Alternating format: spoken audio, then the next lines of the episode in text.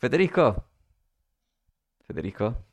Ah, questa sera Federico non c'è purtroppo, per ora, magari ci raggiunge dopo, è ancora in autostrada. Però gli argomenti ce li abbiamo abbastanza chiari, magari ce la caviamo anche abbastanza in fretta.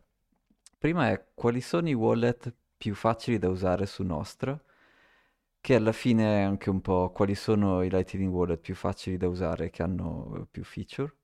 Poi discutiamo invece dei job opening e dei prossimi dati che devono uscire. Venerdì c'è i payroll e settimana prossima, il 14, c'è CPI, quindi eh, misura dell'inflazione.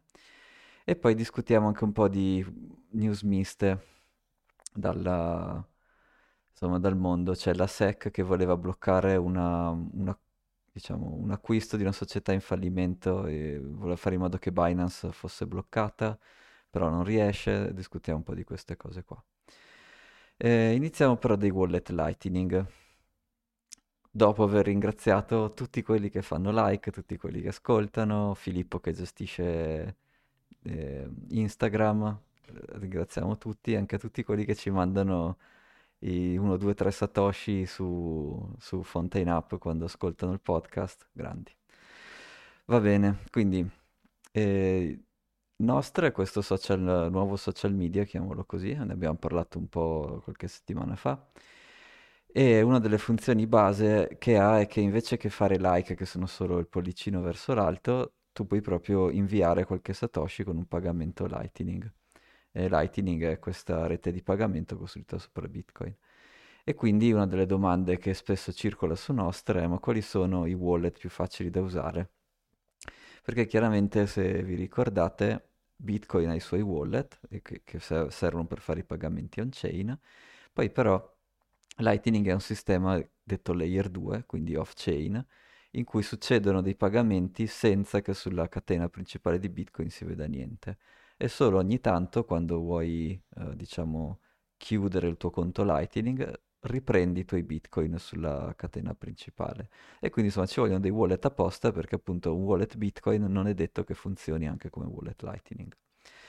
Quelli che ho provato io, quello, uno che usavo, ho usato abbastanza spesso, una settimana fa sostanzialmente ha annunciato che chiude, diciamo, la, eh, il servizio Easy Entry per l'utente medio lo dismette, si chiamava Blue Wallet e quindi quello sostanzialmente non è più tanto comodo da usare per piccoli pagamenti perché richiede che tu gestisca il tuo nodo Lightning.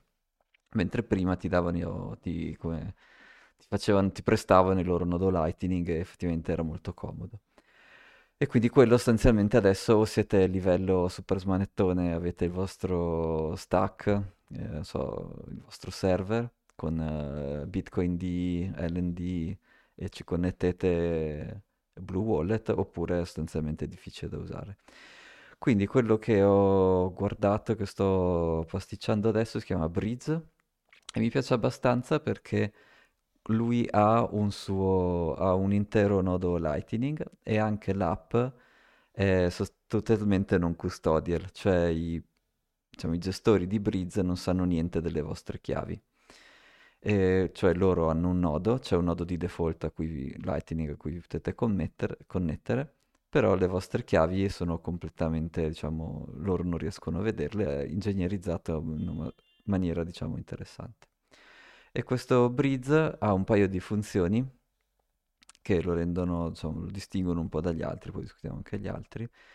E la più interessante, quella per cui viene appunto utilizzato su Nostra, è l'apertura dei canali a zero conferme. Sostanzialmente, se, di nuovo, se vi ricordate, quando uno vi vuole fare un pagamento via Lightning, in realtà vuol dire che ha già un canale aperto con voi e i canali sono dei wallet 2 di 2, sostanzialmente. E quindi per pagarli vuol semplicemente dire che nell'asticella di chi controlla quanti bitcoin all'interno di questo wallet 2 di 2, lui prende un po' de- della, su- della, sua parte e lo dà alla vostra parte, quindi diciamo sposta l'asticella da una parte all'altra dentro questo wallet 2 di 2 e quello è un pagamento Lightning. Può succedere che quando uno vi vuole pagare non abbia un canale con voi, oppure anche se ha un canale con voi, non ha più, in quel canale lì, non ha più liquidità disponibile.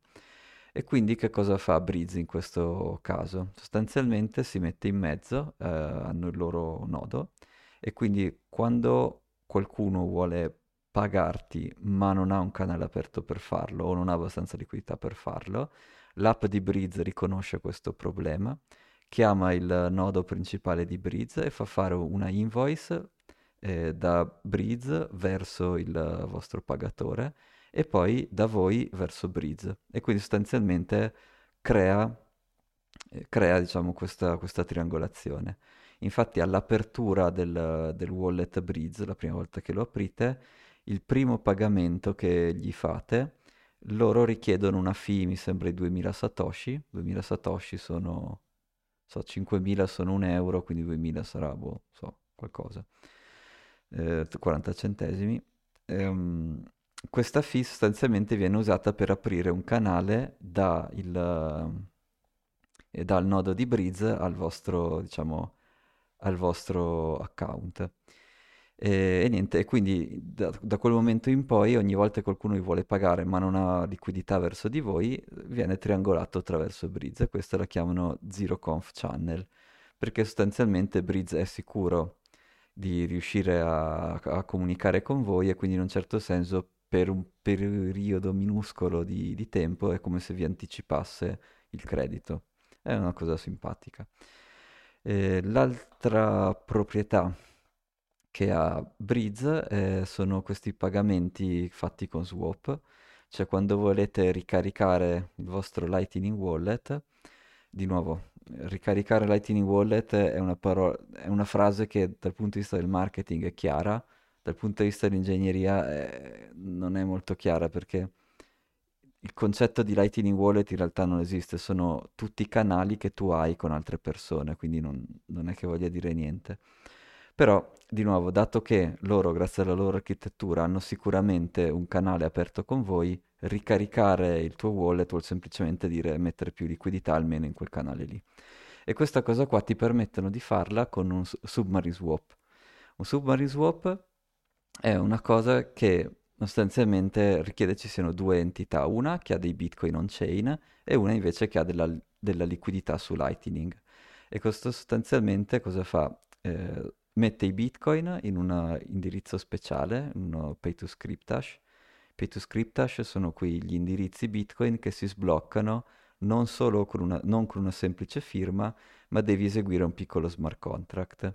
Di nuovo, Bitcoin smart contract ce li ha, non sono Turing completi, ma insomma, if else lo può fare, può fare un po' di operazioni, quindi insomma esistono questi smart contract, in particolare hash, eh, hash time lock contract, che sostanzialmente ti dicono tu puoi spendere da questo indirizzo se conosci una password oppure dopo un tot di blocchi, tipo una specie di timeout. E quindi i bitcoin da on-chain vengono messi in questo indirizzo speciale poi viene generata una, una Lightning Invoice che per ricaricare il vostro canale e sostanzialmente quando il pagamento di questa Lightning Invoice viene fatto, viene rivelata la, diciamo, la password per sbloccare anche i Bitcoin. E quindi questa cosa qui eh, sostanzialmente permette di ricaricare il wallet Lightning. Ehm, e queste sono le funzioni principali di Breeze. Poi ne ha, ha il backup su cloud, che a me non è che faccia impazzire, però um, è un modo per backuppare la, diciamo, i, i, tuoi dettagli del, del, tuo wallet. E lo fa con Google Cloud o e, con Apple Cloud. E poi con Google Cloud o con Apple Cloud tu entri nel tuo account, puoi andare a navigare, a vedere quali file ha creato e ti scarichi il tuo pacchettino di file. Però insomma il backup di, di base lo fanno così, non bellissimo. E voi mi direte, però così Apple e Google hanno il tuo account, SNI, perché ovviamente questo file glielo mandi criptato e quindi tu devi sapere la password con cui decripti il, il tuo file. Ehm, questo però su Nostra è utilizzato perché è molto comodo per fare pagamenti tra utenti, ma non permette facilmente di fare i pagamenti, quelli diciamo sui post, quindi di nuovo su Nostro tu puoi mettere like oppure, che in realtà eh, probabilmente lo vogliono togliere il like, vuoi eh, pagare dei satoshi. Quindi quando tu vedi un post che ti piace, clicchi il fulmine e il fulmine fa partire un pagamento Lightning verso il creatore di quel post. E per fare questa cosa in maniera, eh, diciamo, streamlined, a te serve eh, quello che si chiamano un Lightning URL. Perché qual è il problema? Come abbiamo detto, come vi ricordate, in Lightning i pagamenti sono originati dalle invoice, quindi è come se i wallet Lightning di base sono dei point of sale, per cui tu devi dire eh, pagami 1000 satoshi, crei la invoice, dai la invoice a chi ti vuole pagare e lui può pagare quella invoice, ma non c'è il modo di dire ricevo 1000 satoshi senza generare questa invoice, questo, questo scontrino. E quindi questa cosa è scomoda perché, come dire, nel post tu dovresti dire, quando like un post, tu dovresti chiedere al, all'autore creami una, uh, uno scontrino da 100 satoshi che poi te lo pago. Ovviamente questa cosa qua non, non è scomoda. E quindi Lightning URL è semplicemente un, se- diciamo, un indirizzo su un server che, a cui tu dai in ingresso 100, cioè quanto vuoi pagare, e lui in automatico ti genera questa, diciamo, questa, questo scontrino poi, di cui puoi fare il pagamento. Quindi diciamo automatizza il processo che, che sarebbe appunto di andare dall'autore del, del, post, chiedergli fammi una ricevuta e, e poi pagarla. Quindi questa parte qui viene automatizzata. Ovviamente introduce una, un aspetto di centralizzazione perché chi offre questo servizio non è che cioè, non c'è nessuna prova che ti dice che quella ricevuta viene veramente dal, dall'indirizzo, dal wallet Lightning a cui tu vuoi mandare i soldi. Eh, quindi, quindi, c'è un, un, livello di centralizzazione, infatti questi Lightning URL eh, sono, diciamo, ti puoi fidare fin tanto che ti fidi del dominio dove sono stati. E quindi ad esempio se tu hai il tuo nodo Lightning, hai il tuo dominio tipo eonpass.com da qualche parte ha un nodo eh, e quindi se tu prendi Lightning URL da eonpass.com tu sei ragionevolmente sicuro che stai pagando effettivamente eonpass.com. Però ovviamente questo introduce per l'utente normale un altro livello di complicazione perché non solo devi, dovresti gestirti i tuoi nodi, dovresti anche gestirti questo server HTTP che ti, ti genera queste, queste ricevute. E, e quindi eh, quello che fa un altro wallet, si chiama Wallet of Satoshi, eh, ha semplicemente fatto un servizio per i suoi utenti, di modo che non solo gli fa da wallet e gli permette anche di usare, diciamo, un nodo loro, ma gli, gli mette anche a disposizione questo server uh, per, le, per i Lightning URL. E infatti penso che su Nostr il wallet più usato in assoluto sia proprio Wallet of Satoshi, per il principale motivo che quando ti crei il tuo wallet puoi sia mandare e ricevere i, i pagamenti delle invoice, ok? Però hai anche hai una, cioè un processino semplice da fare una volta che, con cui tu ti setup il tuo Lightning URL che assomiglia a un indirizzo email, sarà il tuo nome, chiocciola walletofsatoshi.com, quello che è e con quello tu metti, metti quello come tuo indirizzo Lightning e da lì in poi ti possono mandare direttamente dei Satoshi e questo processo della, della ricevuta è completamente automatizzato.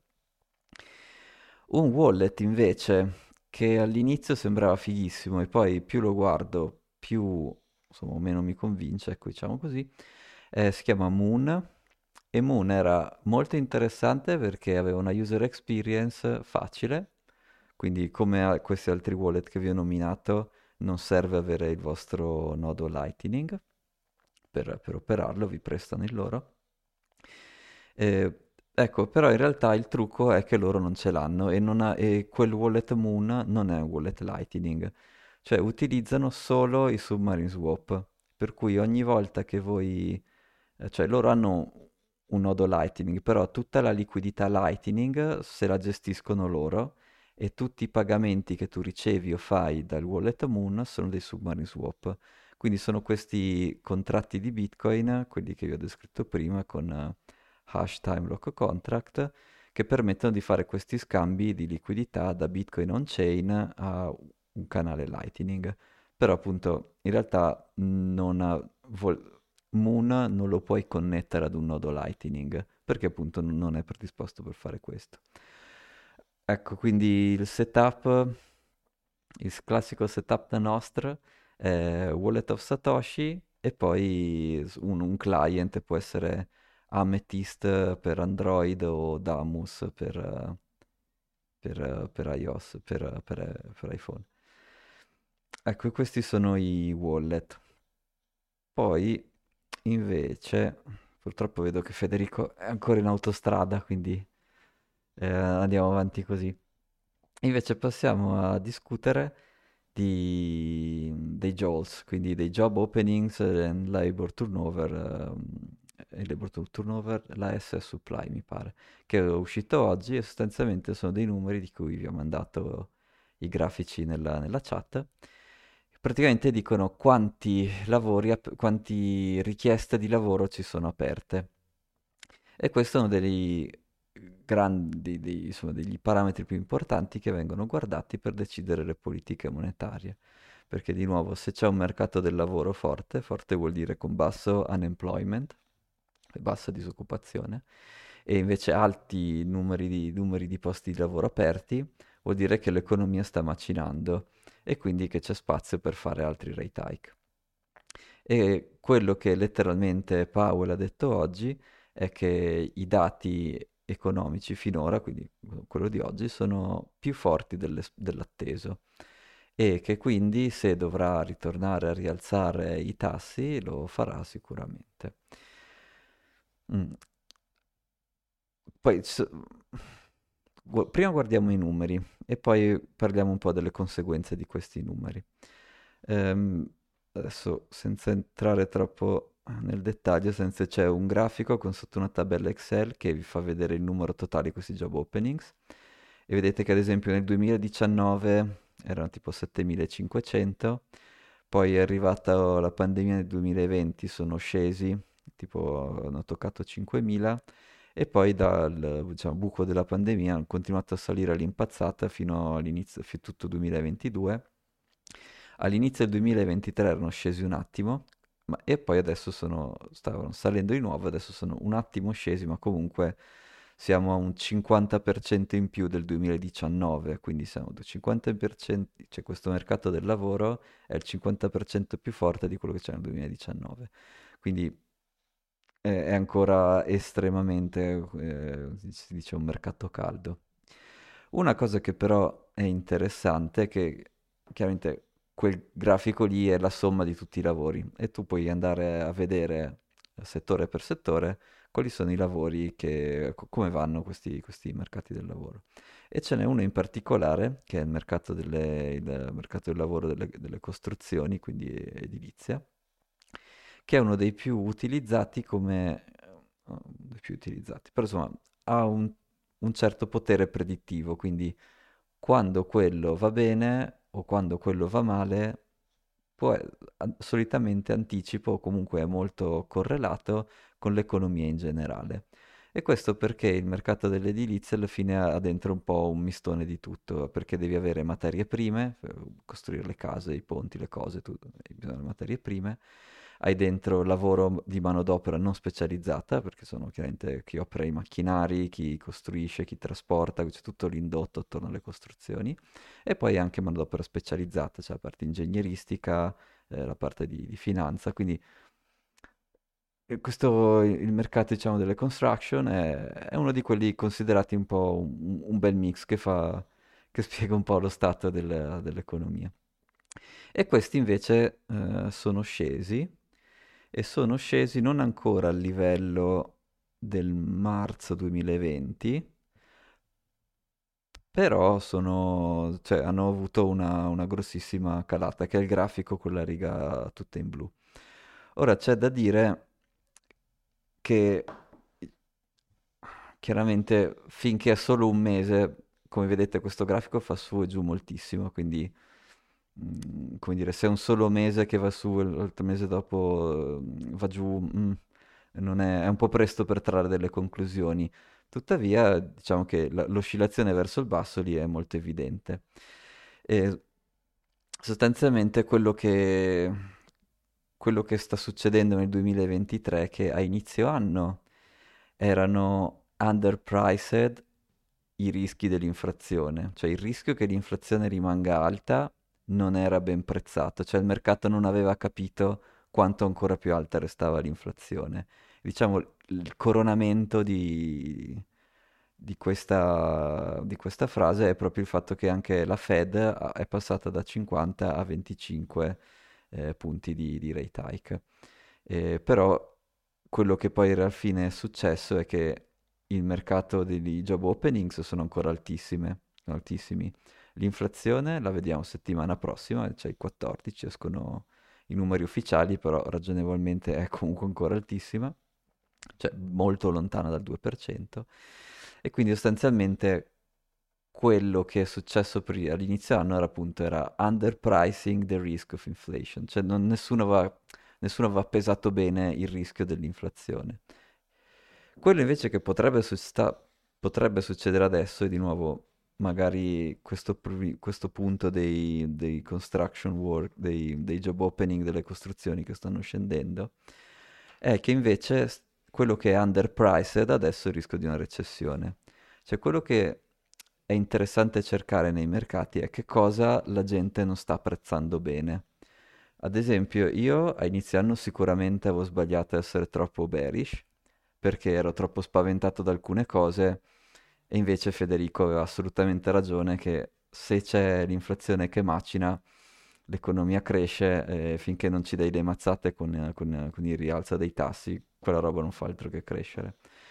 E tuttavia, diciamo, la parte interessante da capire è quando invece, da- dato che chiaramente l'economia è vero che sta macinando, ma sta macinando perché è assolutamente drogata e ci sono dei problemi anche geopolitici di sottofondo che prima o poi qual- da qualche parte dovranno uscire, no? E quindi bisogna capire quando invece il mercato sta sbagliando il prezzo dell'evento opposto. Quindi bisogna capire, è vero quando ci sarà questo, su Twitter lo chiamano The Big Flip, quindi quando ci sarà questo switch da completamente gli asset di rischio dov- dovranno essere completamente ridimensionati e quando ci sarà il passaggio a quelli che sono eh, gli asset a rendita fissa.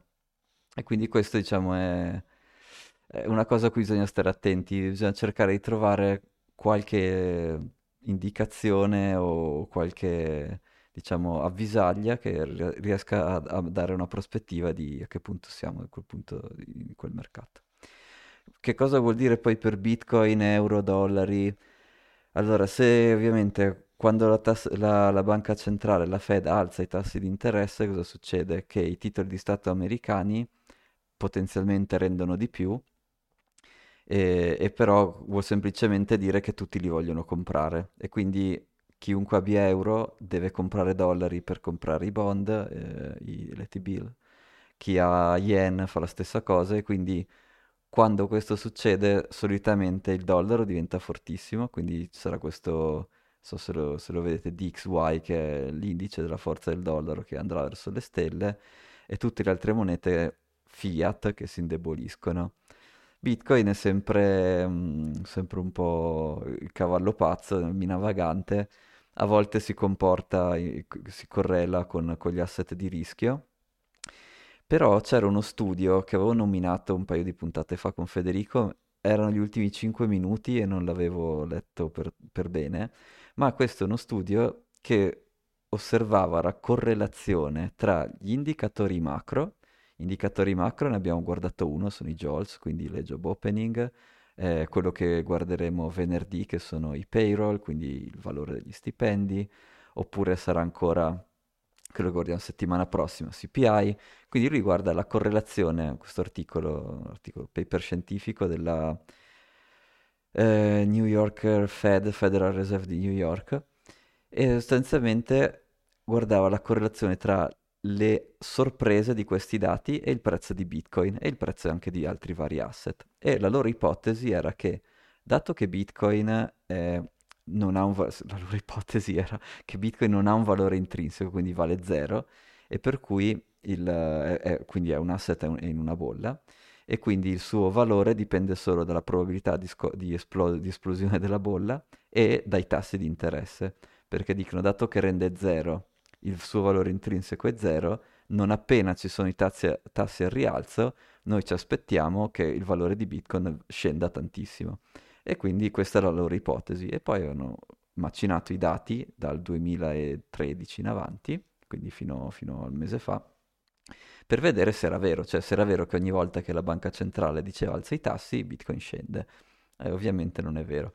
Non hanno trovato nessuna correlazione eh, di spessore, cioè la, non c'è nessuna, come si dice in italiano, um, um, significatività statistica, mm, cioè l'evento, l'evento di avere una news negativa e il prezzo di Bitcoin si muovono, si muovono, come dire, ci sono delle, puoi vedere delle leggere correlazioni, ma non sono statisticamente significative. Cioè non si ripetono, cioè ogni tanto succede, ma non si ripete continuamente. Al contrario invece di, di altre cose, tipo loro analizzavano oro, eh, SP 500, euro, quindi an- analizzavano tanti altri asset e li comparavano con Bitcoin.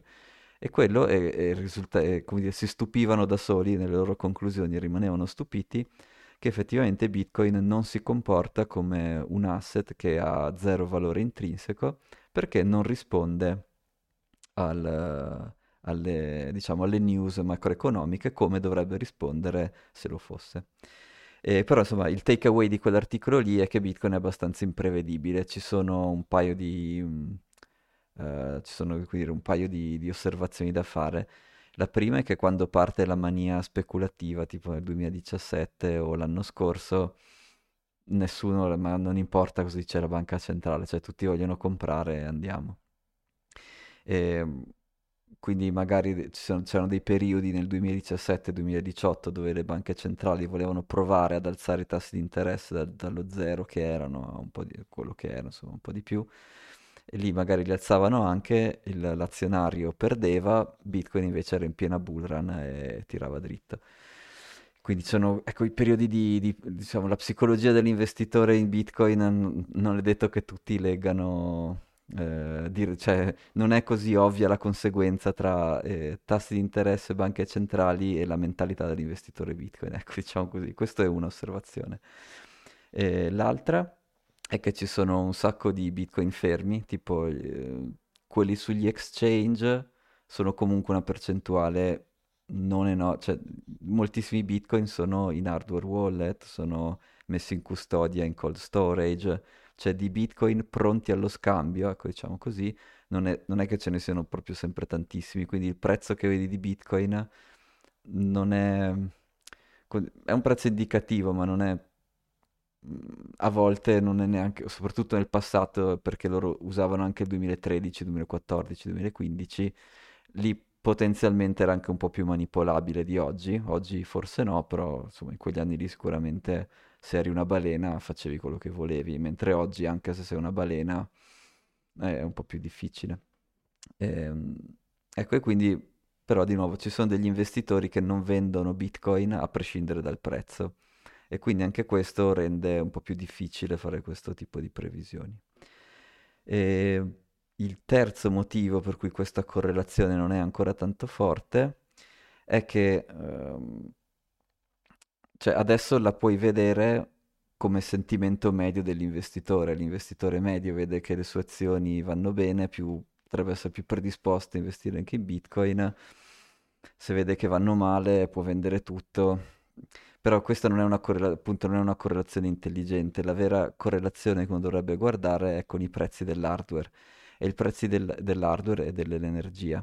I prezzi dell'hardware per minare Bitcoin e dell'energia non seguono cioè seguono altre logiche, quelle della, del rate delle banche centrali anche no, quindi come dire il prezzo minimo, il valore minimo di Bitcoin che è il suo prezzo di estrazione non, dip- non è così direttamente influenzato dai, dai, tassi, per ora, dai tassi delle banche centrali. Ci sono altri eventi che lo influenzano molto di più, tipo appunto se riescono ad avere eh, energia gratis, se so, 150 milioni di cose che non c'entrano molto con, con le banche centrali. Come ultimo argomento, o come review, diciamo, delle news della settimana, abbiamo fatto un po' una carrellata velocissima, che senza Federico, se no vi, vi, torrono, vi torrono a morte. Parliamo un po' invece di Binance e della SEC, perché c'era in, eh, la SEC stava inda- sta indagando Binance da sempre, ma in particolare stava indagando Binance US, perché dice che stava operando un exchange di securities non regolato negli Stati Uniti. Eh, Binance US è una specie di... adesso non voglio dire una shell company, però non ha... è quella attraverso cui Binance Mondo offre i servizi ai cittadini degli Stati Uniti. E, e quindi diciamo è una società americana e quella è direttamente sotto la, la lente di ingrandimento della SEC. E quindi la SEC ha aperto questa investigazione contro Binance US. Allo stesso tempo Binance Mondo, attraverso Binance US, voleva comprare Voyager, Voyager è uno di quei lender che è fallito con l'implosione di FTX.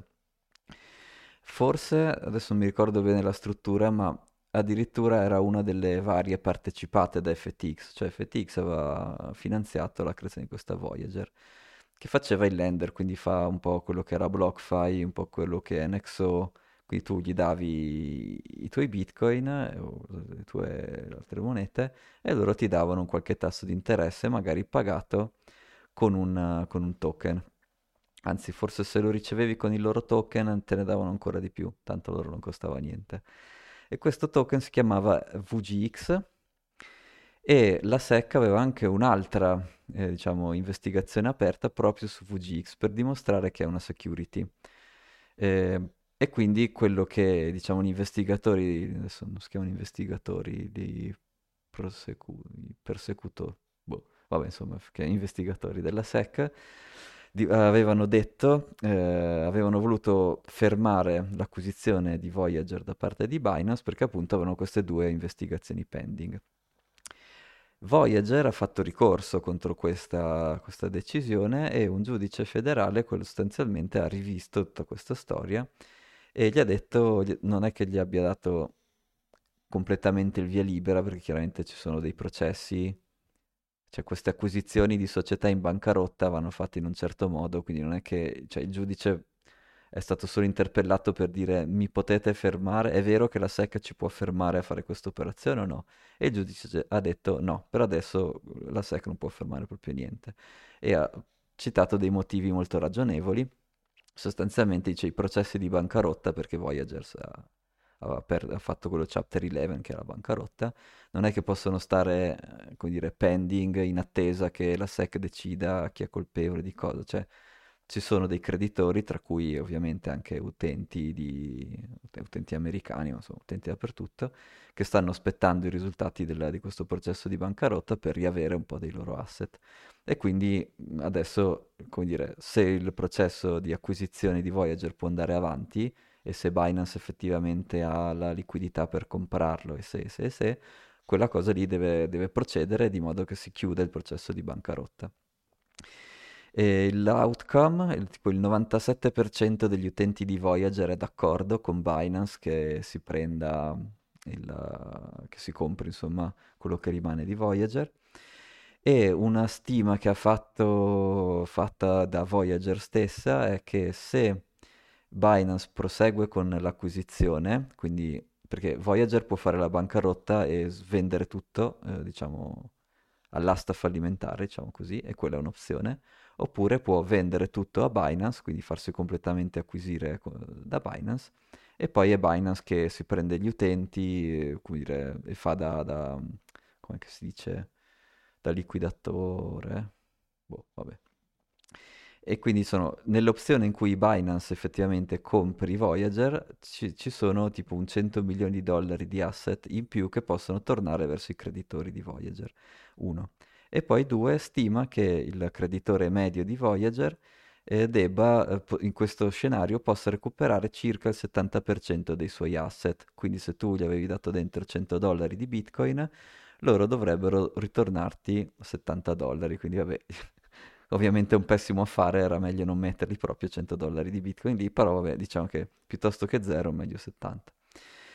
Questa cosa dipende però non solo da Binance che, che abbia effettivamente questo, questi- questo capitale per fare l'acquisizione, ma dipende anche da chi sono i creditori di Voyager, perché nella, nella- nelle procedure di fallimento chiaramente ci sono alcuni creditori che vengono prima di altri, in particolare eh, Voyager eh, doveva dei soldi anche FTX e FTX deve soldi un po' a tutti. Quindi riassumendo non è così ovvio che poi gli utenti finali riusciranno ad avere questo 70%, però diciamo una prima stima è abbastanza eh, rincuora, ecco diciamo così rincuora un po'. Vedo che Federico questa sera, forse appena arrivato adesso, diceva che stava guidando. Vediamo se ci fa un saluto all'ultimo secondo. O se no ci rivedremo, dai, lunedì riproviamo a riprenderci con gli orari giusti. No, direi che appunto ci rivediamo. Ci rivediamo. Va bene, come chiusura, come sempre, ringraziamo, ringraziamo Filippo che ci aiuta su Instagram. Ringraziamo tutti quelli che ci mandano 2-3 satoshi su eh, Fountain, che è quest'app per ascoltare i podcast. Ringraziamo tutti quelli che cliccano like, che cliccano subscribe, che fanno share, che, che ci raccontano in giro, ci fa un grande piacere. Come sempre, se avete domande o argomenti che volete approfondire, scriveteceli sul canale. E grazie a tutti e ci sentiamo lunedì con Fede. Ciao!